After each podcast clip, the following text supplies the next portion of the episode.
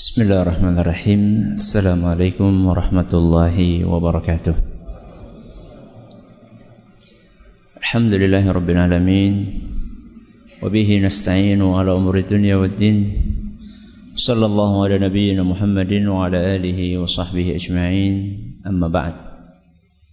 Kita panjatkan pujian majelis syukur kehadirat Allah tabaraka wa taala. Pada kesempatan malam yang berbahagia kali ini kita masih kembali diberi kekuatan, kesehatan, hidayah serta taufik dari Allah Jalla wa Ala. Sehingga kita bisa kembali menghadiri pengajian rutin malam Sabtu di Masjid Jenderal Besar Sudirman ini. Kita berharap semoga Allah Tabaraka wa Ta'ala berkenan untuk melimpahkan kepada kita semuanya ilmu yang bermanfaat sehingga bisa kita amalkan sebagai bekal untuk menghadap kepada Allah Jalla wa Ala. Allahumma amin. Salam dan salam semoga senantiasa tercurahkan kepada junjungan kita Nabi besar Muhammad sallallahu alaihi wasallam kepada para sahabatnya, keluarganya dan umatnya yang setia mengikuti tuntunannya hingga akhir nanti. Para hadirin dan hadirat sekalian yang kami hormati dan juga segenap pendengar Radio Insani 102,2 FM di Purwokerto, Purbalingga, Banjarnegara, Cilacap, Kebumen, Wonosobo dan sekitarnya.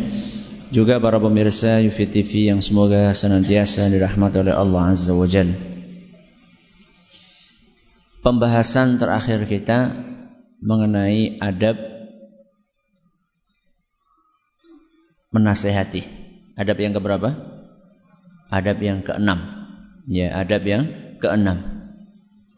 Dan dengan adab yang keenam itu kita menyelesaikan pembahasan tentang hak yang ketiga di antara hak sesama muslim yaitu menyampaikan nasihat.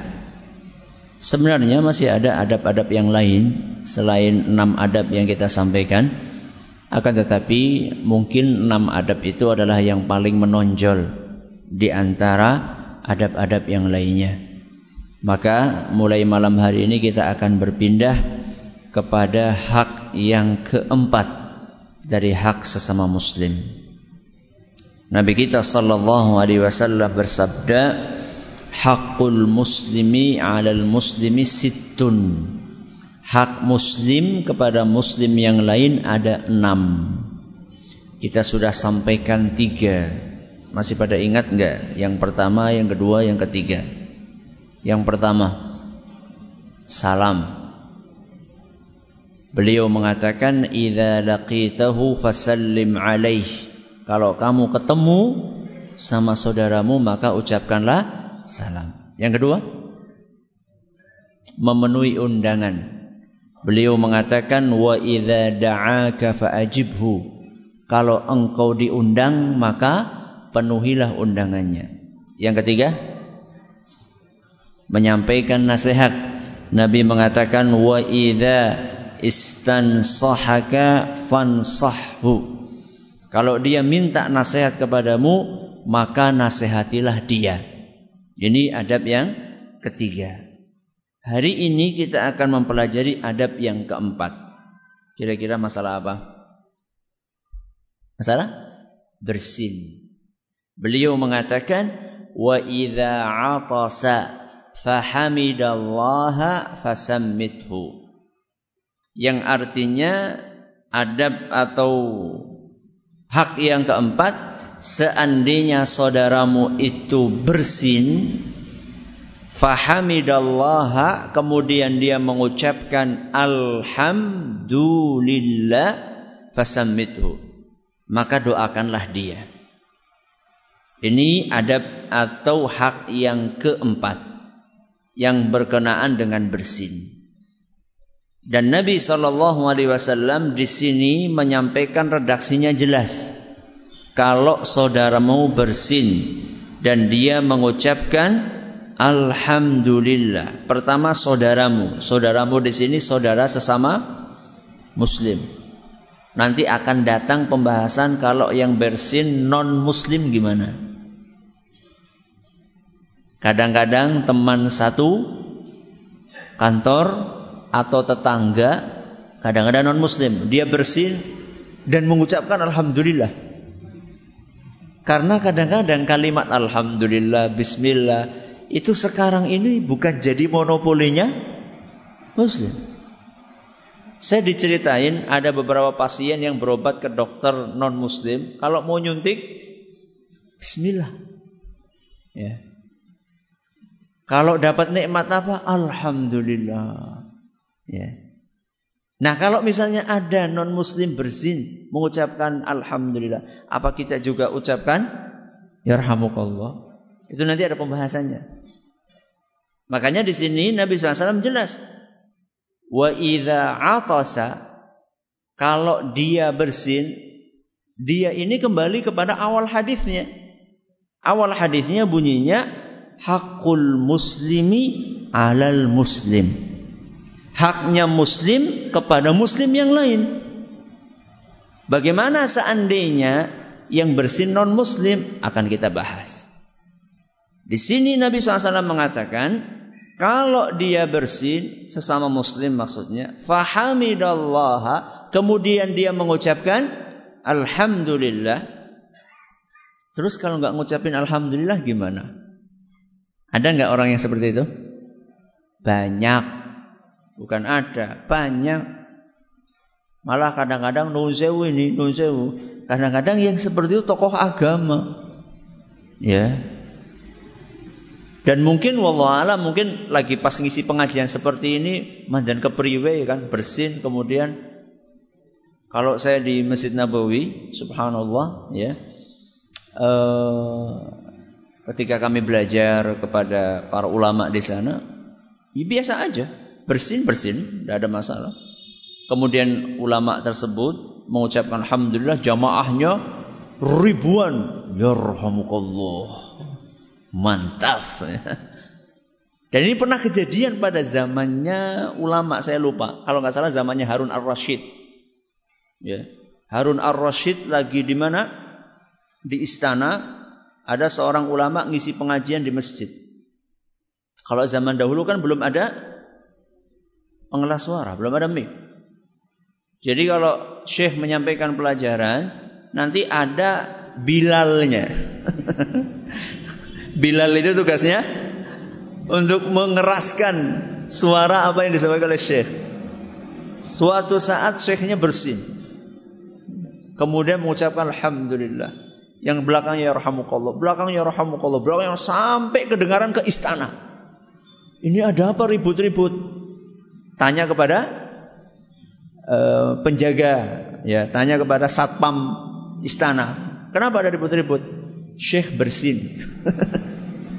Subhanallah. Ini gak usah malu, ngapain malu? Nanti kita akan jelaskan bahwa bersin itu karunia dari Allah. Ya. Jadi di sini Nabi SAW mengatakan idza atasa kalau dia bersin sesama muslim fahamidallaha kemudian dia mengucapkan alhamdulillah. Bagaimana kalau nggak mengucapkan alhamdulillah? Nanti ada pembahasannya. Apakah tetap kita harus mengatakan ya. Bagi yang punya kendaraan dengan plat nomor B 1687 FKF bagi yang punya plat eh bagi yang punya kendaraan platnya B 1687 FKF mohon segera di diamankan karena ada yang mau lewat kayaknya seperti itu ya Nah nanti gimana kalau misalnya dia nggak mengucapkan Alhamdulillah? Apakah dia tetap berhak untuk kita doain yarhamukallah atau kita diemin? Ada pembahasannya lagi. Ya. Kemudian Nabi SAW mengatakan fasammithu maka ucapkanlah yarhamukallah. Dan nanti akan dilanjutkan bahwa setelah mengucapkan yarhamukallah maka si si bersin, nah, si si pelaku bersin nanti disunnahkan lagi untuk mengucapkan yahdikumullahu wa yuslihu balakum. Ini penjelasan ringkas. Tapi sebelum sampai kepada etika adab itu maka kita akan bahas dulu bersin itu apa. Makna dari bersin. Bersin adalah satu kondisi yang tidak bisa dilepaskan dari kehidupan manusia. Di akhir pengajian ini kita akan jelaskan siapa yang pertama kali bersin. Ya. Siapa yang pertama kali bersin? Ustaz itu nyari di mana Ustaz? Nanti kita akan baca lah insya Allah. Jadi bersin ini adalah suatu kehidupan atau suatu kondisi yang tidak bisa dilepaskan dari kehidupan manusia. Dan bersin ini tanpa disengaja, sesuatu yang keluar begitu saja, nggak bisa dibuat-buat, nggak bisa bersandiwara, sandiwara namanya bersin nggak bisa. Itu kondisi tabiat manusia. Bersin disebutkan dalam Wikipedia, ya, Bersin itu adalah keluarnya udara ya yang terjadi begitu kencang ya. Di sini disebutkan keluarnya udara semi otonom. Saya nggak paham ini apa. Yang penting keluarnya udara. Dan memang udara itu keluar dengan sangat kencang, sangat keras melalui dua lubang. Yang pertama mulut, yang kedua hidung. Dan kencengnya itu kata definisi ini mencapai kecepatannya sangat cepat saking kencengnya itu adalah 70 meter per detik. Saking apanya? Kencengnya. 70 meter per detik. Berarti per jamnya itu adalah 250 km per jam. Kencengnya apa tadi? Bersin. Ya Allah, jebule kenceng banget ya. Ya, nanti kita akan jelaskan apa efeknya kalau bersin itu ditahan. Ini definisi dari bersin. Jadi yang paling gampang ya definisi bersin ya coba jenengan bersin, itulah definisinya. Jadi kadang-kadang kan bingung ya mengungkapkan satu udah coba ada yang bisa bersin dibikin Ya. Itulah definisi bersin kayak gitu. Keluarnya udara dari mulut, dari hidung dengan kecepatan yang luar biasa. Itulah namanya bersin. Nah bersin ini pemicunya apa? Ya karena ada respon. Ya. Ada ses biasanya ada sesuatu yang masuk benda asing ke hidung, maka kemudian hidung ini memberikan respon. Dan macam-macam. Ada mungkin karena udara yang masuk. Biasanya udara dingin ya, karena saking dinginnya kemudian bersih.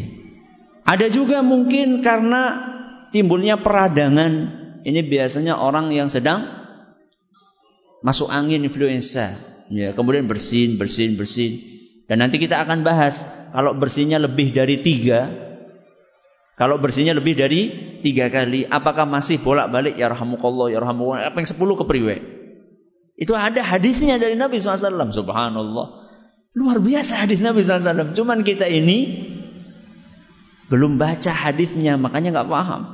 Ada sebagian orang bersin sekali bersin bisa sampai 5, 6, 7 kali. Ya. Apakah setiap itu kita yarhamukallah, yarhamukallah. Apakah cukup sampai berapa kali? Nanti kita akan bahas. Ada pembahasannya khusus.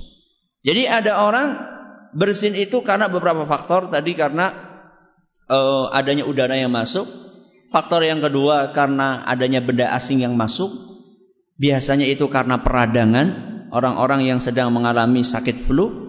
Dan yang ketiga, dan ini ajaib, ini dialami oleh sebagian orang saja, ketika wajah itu kena cahaya yang sangat terang.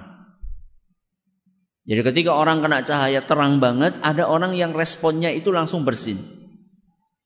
Dan ini dialami menurut sebagian penelitian hanya oleh 18% atau 30% manusia.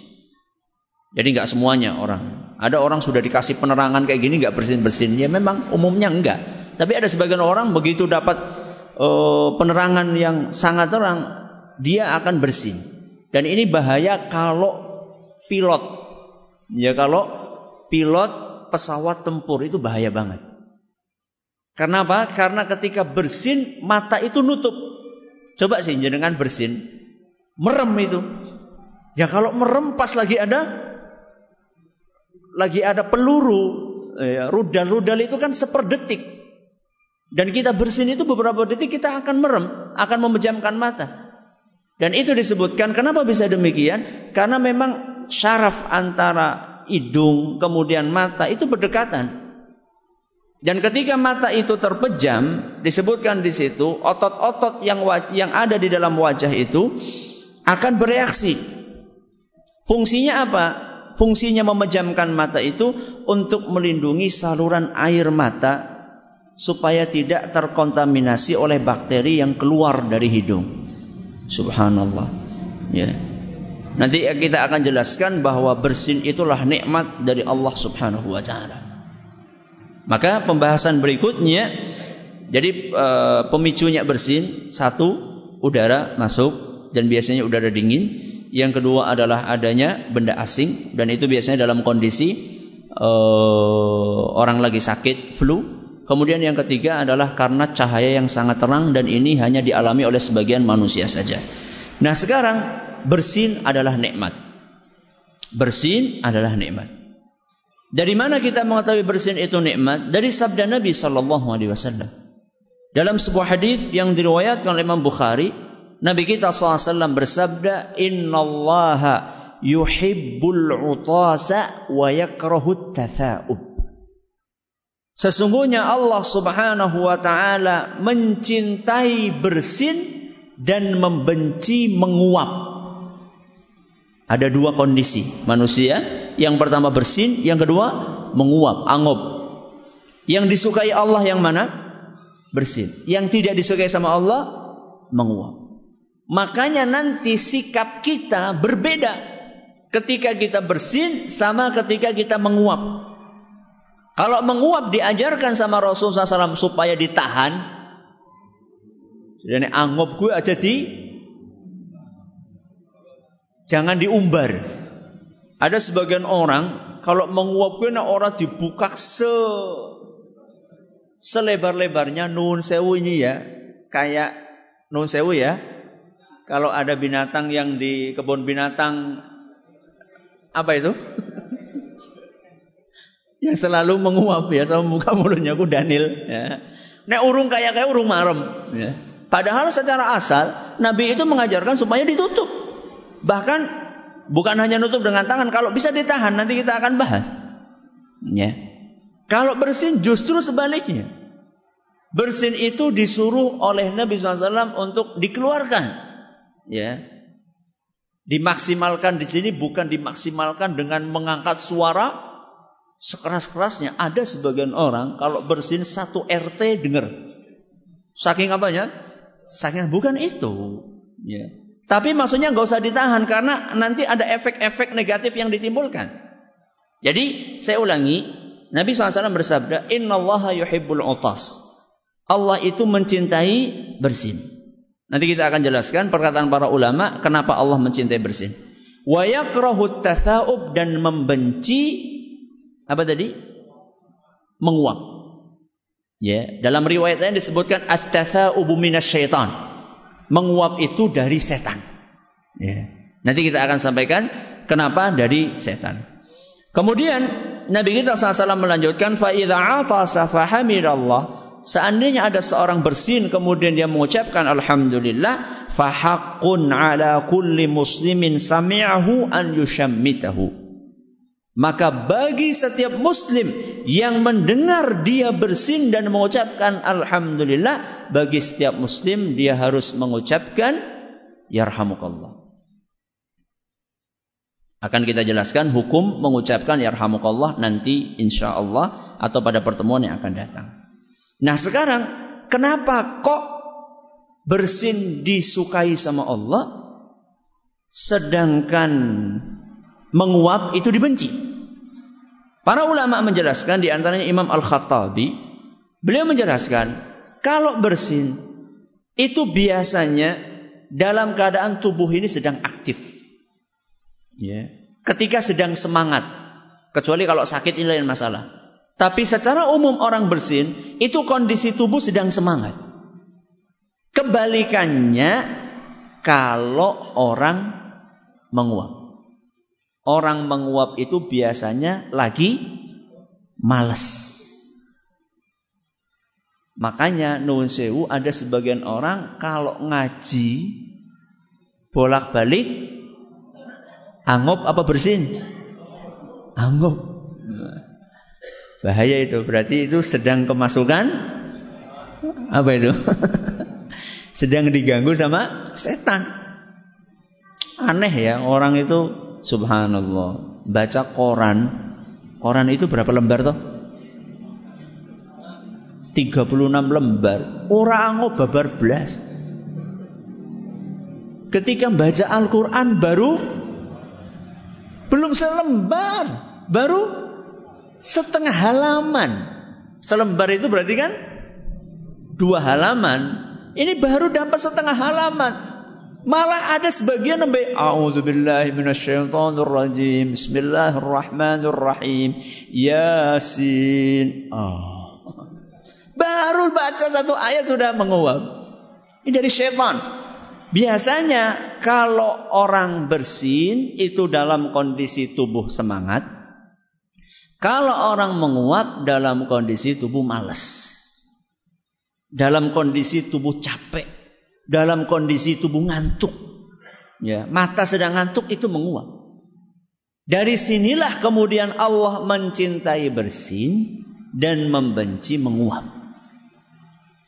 Karena kondisi orang sedang bersin itu sedang semangat sehingga dia melakukan ibadah pun semangat.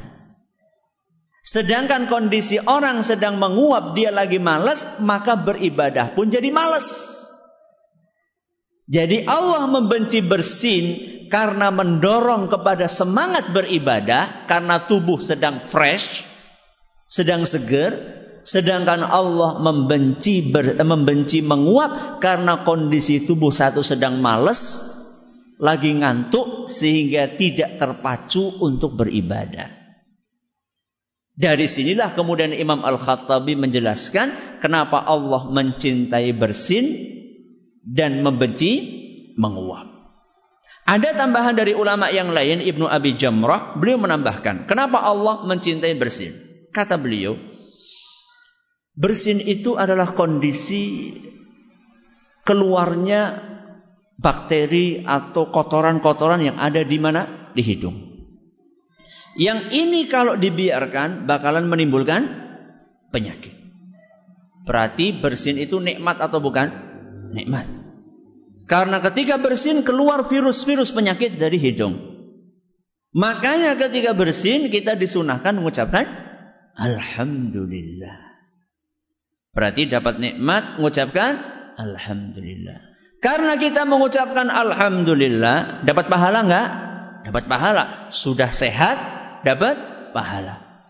Sudah dapat pahala, teman kita di samping mengucapkan Yarhamukallah. Apa artinya yarhamukallah? Semoga Allah merahmatimu. Dapat doa lagi sama teman.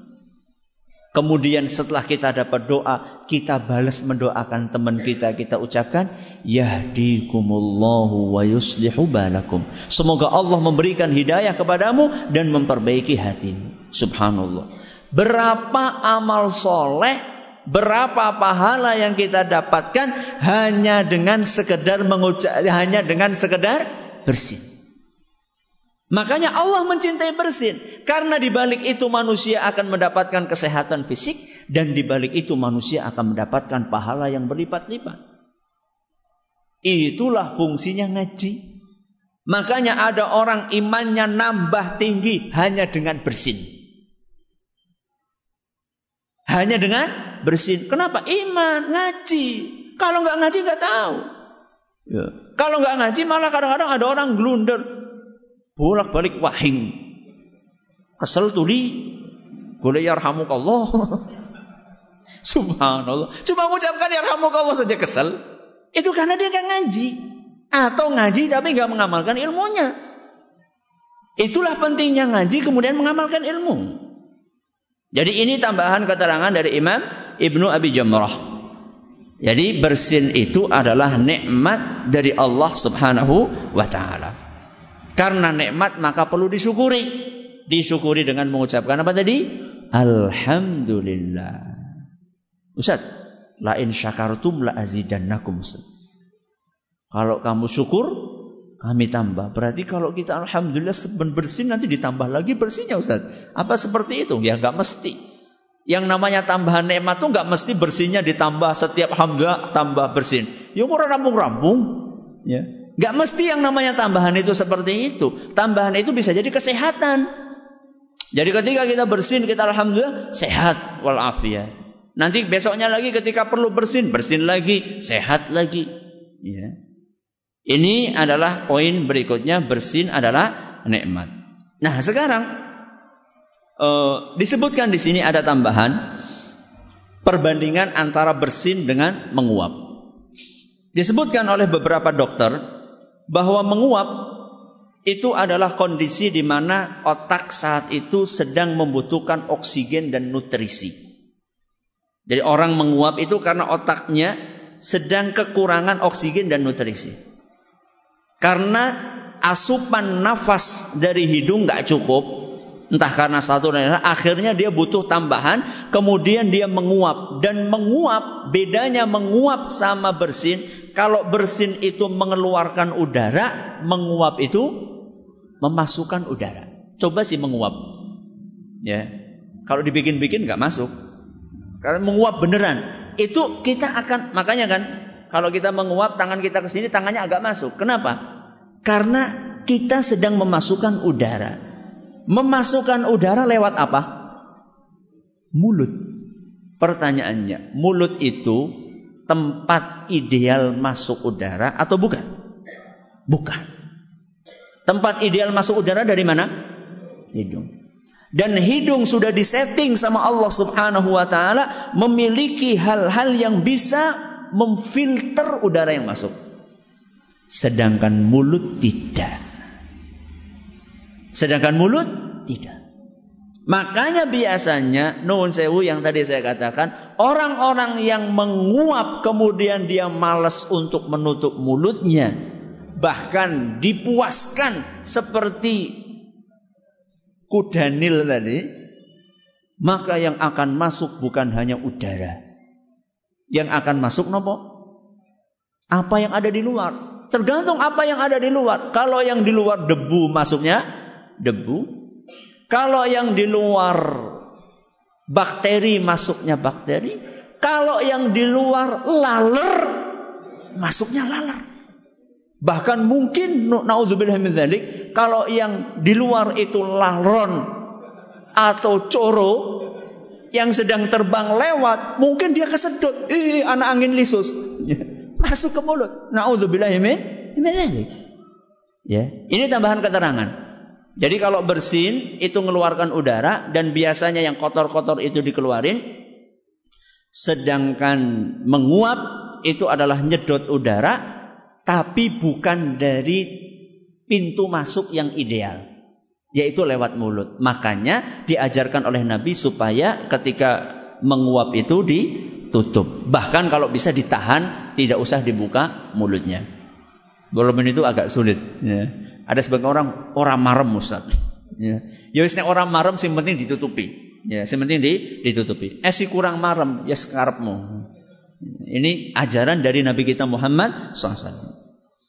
Berarti kesimpulannya bersin itu adalah adalah nikmat. Dari siapa? Dari Allah. Ah, sekarang bahayanya.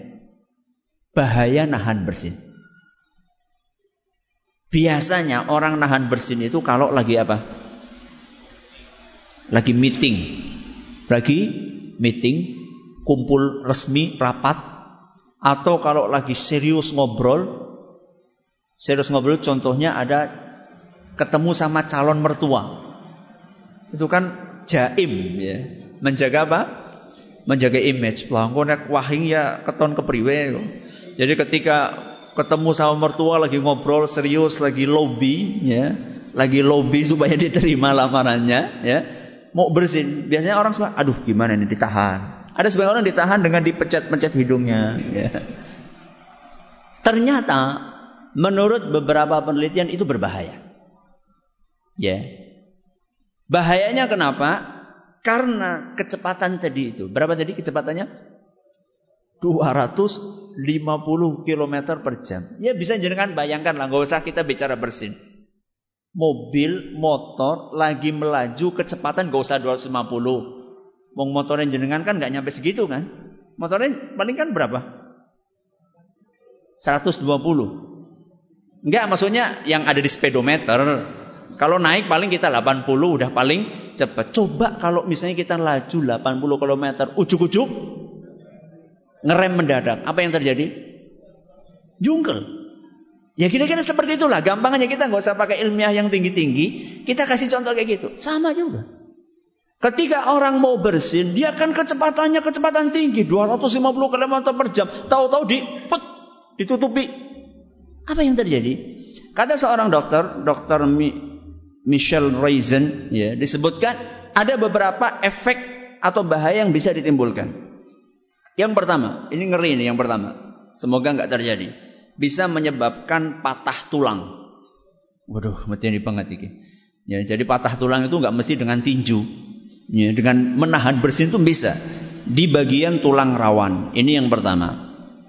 Yang kedua bisa bikin mimisen. Bisa bikin mimisen. Mimisen itu bukan monopolinya anak kecil. Orang dewasa pun juga bisa mimisen.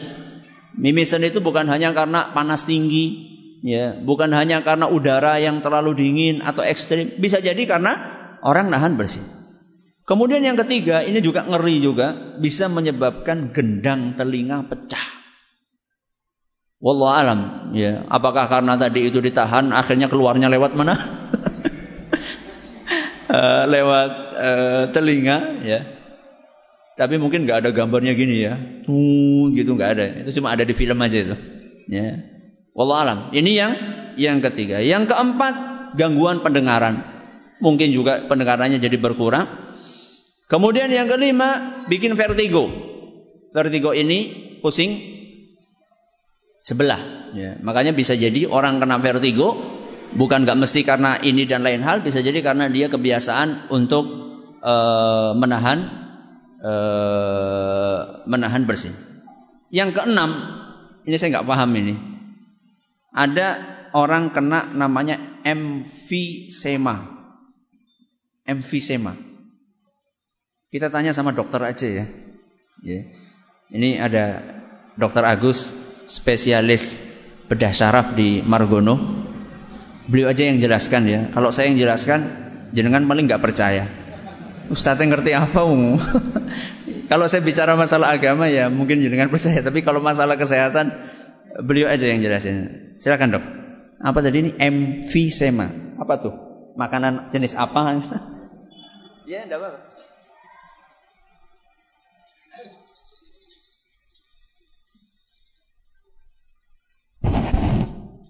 Bismillahirrahmanirrahim. Ini mohon maaf nih dadakan jadi saya tidak ada persiapan mungkin. Uh, sebenarnya latar belakang saya bukan di sini karena seperti tadi Ustadz sebutkan saya adalah ahli bedah saraf. Mungkin ada teman saya juga di situ, Dokter Tri. Uh, saya coba membantu menjelaskan bahwa yang dinamakan emfisema itu adalah uh, pengumpulan uh, udara di dalam ruang subkutis atau di bawah kulit. Jadi seperti tadi dijelaskan bahwa kalau kita bersin kan kita mengeluarkan udara dengan kecepatan tinggi. Kalau itu ditahan mungkin pernah eh, tadi seperti kita kita jaim mungkin ya ditahan seperti ini maka akan terasa sekali menekan ke mata dan sebagainya. Nah, ini kalau terjadi mungkin berulang-ulang itu mungkin udara di dalam paru-paru itu akan keluar jadi dia seperti balon itu kalau ditahan dia justru pecah. Harusnya dia dikeluarkan, ditahan dia akan pecah ke sekelilingnya. Udara ini bisa masuk ke dalam e, ruang di bawah kulit. Akibatnya kulit ini seperti apa bergelembung gitu. Kalau ditekan itu seperti bunyi orang katakan seperti bunyi kresek kresek kresek itu udara. Jadi di sini akan tegang, rasanya tidak nyaman. Jadi mungkin itu saja Ustaz. Ya. Terima kasih. Mohon maaf kalau uh, banyak kesalahan mungkin. Assalamualaikum warahmatullahi wabarakatuh.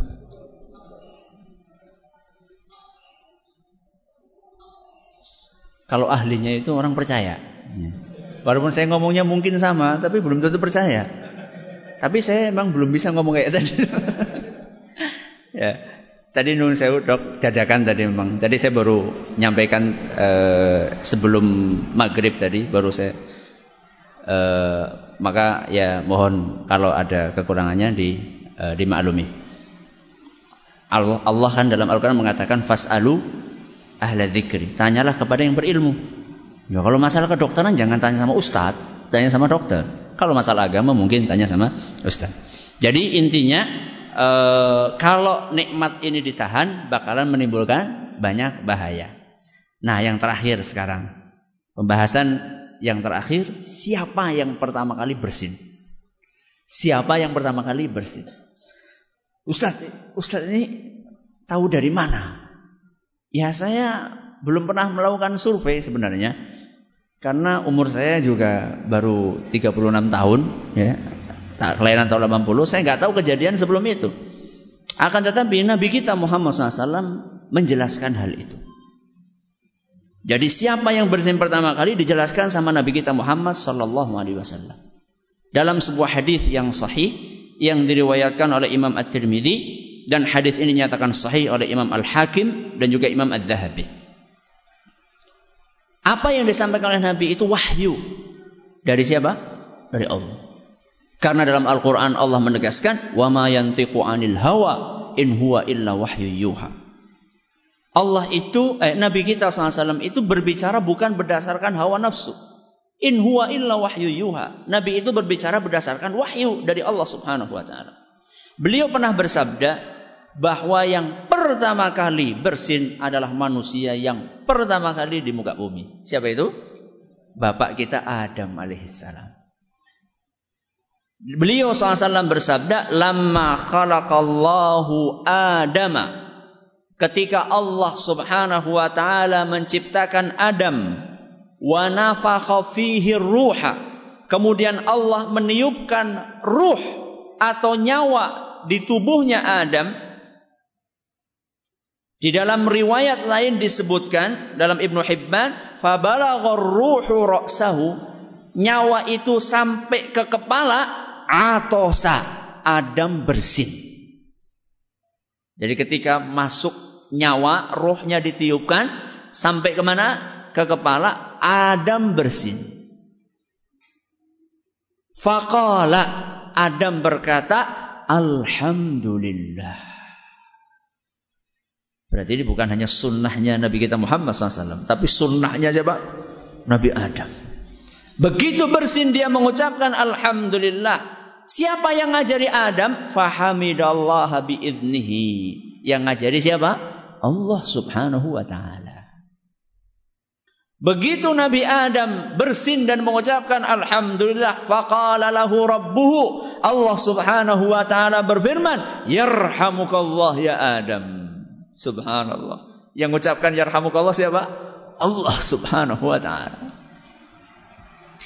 Falidzalika sabaqat rahmatuhu ghadabahu. Oleh karena itu rahmat Allah lebih dulu dibandingkan kemurkaan Allah. Karena kalimat yang pertama kali diucapkan oleh Allah kepada manusia yang pertama kali adalah yarhamukallah. Semoga Allah merahmatimu. Wa fakana awwalu ma takallama bihi alhamdulillah. Sehingga ucapan yang pertama kali muncul dari mulutnya Adam alhamdulillah. Dan kalimat yang pertama kali didengar oleh Adam yarhamukallah. Subhanallah. Ini disebutkan dalam hadis riwayat Tirmizi dan dinyatakan sahih oleh Imam Al-Hakim dan juga Imam Az-Zahabi. Jadi intinya siapakah siapakah yang pertama kali bersin? Jawabannya Nabi Adam alaihi salam. Dari mana sumbernya? Dari hadis yang diriwayatkan oleh Nabi kita Muhammad atau disampaikan oleh Nabi kita Muhammad SAW dan hadisnya dinyatakan sahih oleh Imam Al-Hakim dan Az-Zahabi. Sampai di sini pengajian kita. Pada kesempatan kali ini masih ada waktu sedikit. Kalau ada yang mau bertanya silahkan. Silahkan. Bagaimana kalau bersin ketika sholat? Akan kita bahas. Akan kita bahas. Saya pernah nyampaikan kisahnya ya. Kisah seorang sahabat siapa namanya itu ya? Muawiyah bin siapa bin bukan bin Abi Sufyan, Muawiyah bin Al-Hakam kalau nggak salah. Yang bersin kemudian dalam sholat kemudian orang-orang ngapain lihat-lihat Itu nanti akan kita bahas insya Allah. Ya, hukumnya, kemudian cara jawabnya, apakah perlu mengucapkan alhamdulillah atau tidak. Pembahasan tentang adab bersin ternyata panjang banget. Ya, ternyata panjang banget, maka sabar aja. Ya, kalau ngaji di sini ya yang sabar. Sing dawa ususe. Ya. Jadi nggak bisa pengajian sekali langsung selesai. Ya, silakan. Ada yang lain? Ya, monggo. Ketika mengucapkan alhamdulillah saat bersin atau setelah bersin? Setelah bersin. Kayaknya sulit sambil bersin sambil mengucapkan alhamdulillah. Jadi begitu bersin, selesai bersin baru mengucapkan alhamdulillah. Baru mengucapkan alhamdulillah. Jadi setelah bersin. Nah kalau bersihnya ada sebagian orang bersihnya itu berturut-turut. Ya, ada sebagian orang bawaannya seperti itu sehingga dia nggak sempat untuk Habis bersin langsung alhamdulillah nggak sempat. Akhirnya dia bersin tiga kali, empat kali, lima kali berturut-turut. Itu bagaimana? Wallah alam. Ya setelah selesai saja. Setelah selesai. Karena kalau misalnya dia uh, baru satu padahal dia biasanya lima berturut-turut, ya. Kalau dia baru satu ucap alhamdulillah nanti malah nggak keluar semuanya. Maka sebaiknya dibaca setelah selesai bersinnya. Ustadz, apakah jika ada orang bersin tetapi orang tersebut tidak membaca Alhamdulillah, apa tindakan kita? Apakah kita yang mengucapkan Alhamdulillah atau bagaimana? Ya, para ulama menjelaskan, ini ada khilaf. Ada khilaf di antara para ulama, insya Allah kita akan sampaikan nanti. Ada sebagian ulama mengatakan kita diemin. Kita diemin. Sebagai hukuman buat dia. Ya, salahnya sendiri sudah tahu aturan enggak dikerjakan. Ada sebagian ulama yang mengatakan ya ditegurlah ditegur. Ya. Terutama kalau yang bersin itu anak kecil atau mualaf atau mualaf atau orang yang nggak tahu hukum. Ya, kalau orang nggak tahu, ya dikasih tahu. Ya. Ada orang nggak tahu malah didiamkan tambah nggak tahu. Maka wallahu alam dilihat kondisinya. Apakah orang itu orang yang sudah tahu atau orang yang belum tahu kalau belum tahu ya dikasih tahu kalau anak kecil nggak apa-apa diajarin dia bersin dia diajarin apa ngomong alhamdulillah walaupun masih kecil Allah bisa karena biasa Allah bisa karena biasa kalau dibiasakan dari kecil nanti akan refleks begitu bersin ngomong alhamdulillah itu kalau dibiasakan tapi kalau nggak dibiasakan nanti tua Ya orang ucap Alhamdulillah. Ya. Alhamdulillah, salatu wassalamu ala nabiyina Muhammadin wa ala alihi wa sahbihi ajma'in. Ada beberapa pertanyaan yang seperti yang saya sampaikan tadi akan datang pembahasannya insyaallah pada pertemuan akan datang. Uh, Ustaz, kalau membaca alhamdulillahnya di dalam hati bagaimana? Kalau membaca alhamdulillahnya di dalam hati, Gimana yang samping kita tahu kalau kita mengucapkan alhamdulillah? Karena alhamdulillah itu adalah sebagai sinyal buat teman kita yang di samping untuk mengucapkan yarhamukallah. Lah kalau kita baca alhamdulillah di dalam hati, gimana teman kita tahu kalau kita ngomong alhamdulillah? Bisa-bisa malah teman kita suudzon sama kita. Oh kayak wis ngaji orang ngomong Alhamdulillah. Padahal lebih wingi bae ngaji. Atau bahkan mungkin habis isya nanti ada yang bersin. Jadi orang ngomong Alhamdulillah. Padahal nyung terus Alhamdulillah nang hati. Yang ngerti ini kepriwe. Pertama, ini adalah amalan lisan. Zikir ini amalan lisan. Secara asal zikir amalan lisan yang harus diresapi dengan hati. Jadi fungsinya hati adalah meresapi apa yang diucapkan oleh lisan. Ya. Makanya baca Al-Quran, kemudian zikir kayak gini, kemudian bacaan sholat, itu tidak boleh atau tidak dianjurkan untuk batin. Ya, batin itu ya membaca dengan hati. Karena itu amalan li, lisan. Kecuali niat. Niat itu adalah amalan hati. Ya, ada yang lain? Ya, monggo. Apakah benar orang gila itu gak pernah bersin? Gak tahu saya. Ya. Terus terang saya jarang memperhatikan orang gila. Ya wallah alam, wallah alam. Mungkin bisa aja ditanyakan kepada Ya enggak, masa tanya sama orang gila? bisa ditanyakan kepada ahli jiwa. Ya maksudnya yang tugasnya di mana? Di Sakura. yang tugasnya di ruang Sakura. Ya. Ada, ada kan? Terangannya enggak ada. Oh, ditanyakan juga sama. Itu dokter dokter jiwa itu harusnya tanya kepada yang ngurusi maaf orang-orang gila. Ya, wallahu alam saya nggak tahu. Ya. Ya. Apakah kita karena tadi alhamdulillah amalan lisan pikir apakah mengucapkannya keras melihat sikon? Melihat apa? Sikon. Misalnya kalau lagi kayak gini pengajian gitu. Lagi pengajian. Misalnya orangnya di belakang sana. Ya, lagi ngaji, tahu-tahu bersin, Alhamdulillah. Ya itu enggak etis. Ya, enggak, enggak etis. Ya. Tapi kalau misalnya kayak posisi saya kayak gini, ya, misalnya bersin ya, misalnya bersin, mau enggak mau mik di depan saya, ya saya enggak akan teriak, saya cuma mengucapkan alhamdulillah, tapi yang namanya depan mik yang kedengaran, ya itu enggak apa-apa. Ya, tapi situasionil, ya, ngelihat situasi, ngelihat kondisi. Ya. Kalau memang e, majelisnya adalah majelis bukan majelis ya biasa lagi ngobrol ya. Orang lagi ngobrol tidak apa-apa. Alhamdulillah. Sehingga yang lainnya pada dengar. Makanya tadi saya sudah sampaikan hadis Nabi yang riwayat Bukhari kalau maka harus bagi setiap muslim yang mendengar alhamdulillah untuk mendoakan yarhamukallah. Dan semakin banyak yang mendoakan semakin bagus ya semakin bagus akan tetapi tadi memperhatikan situasi dan kondisi. Ya. Saya kira cukup sampai di sini.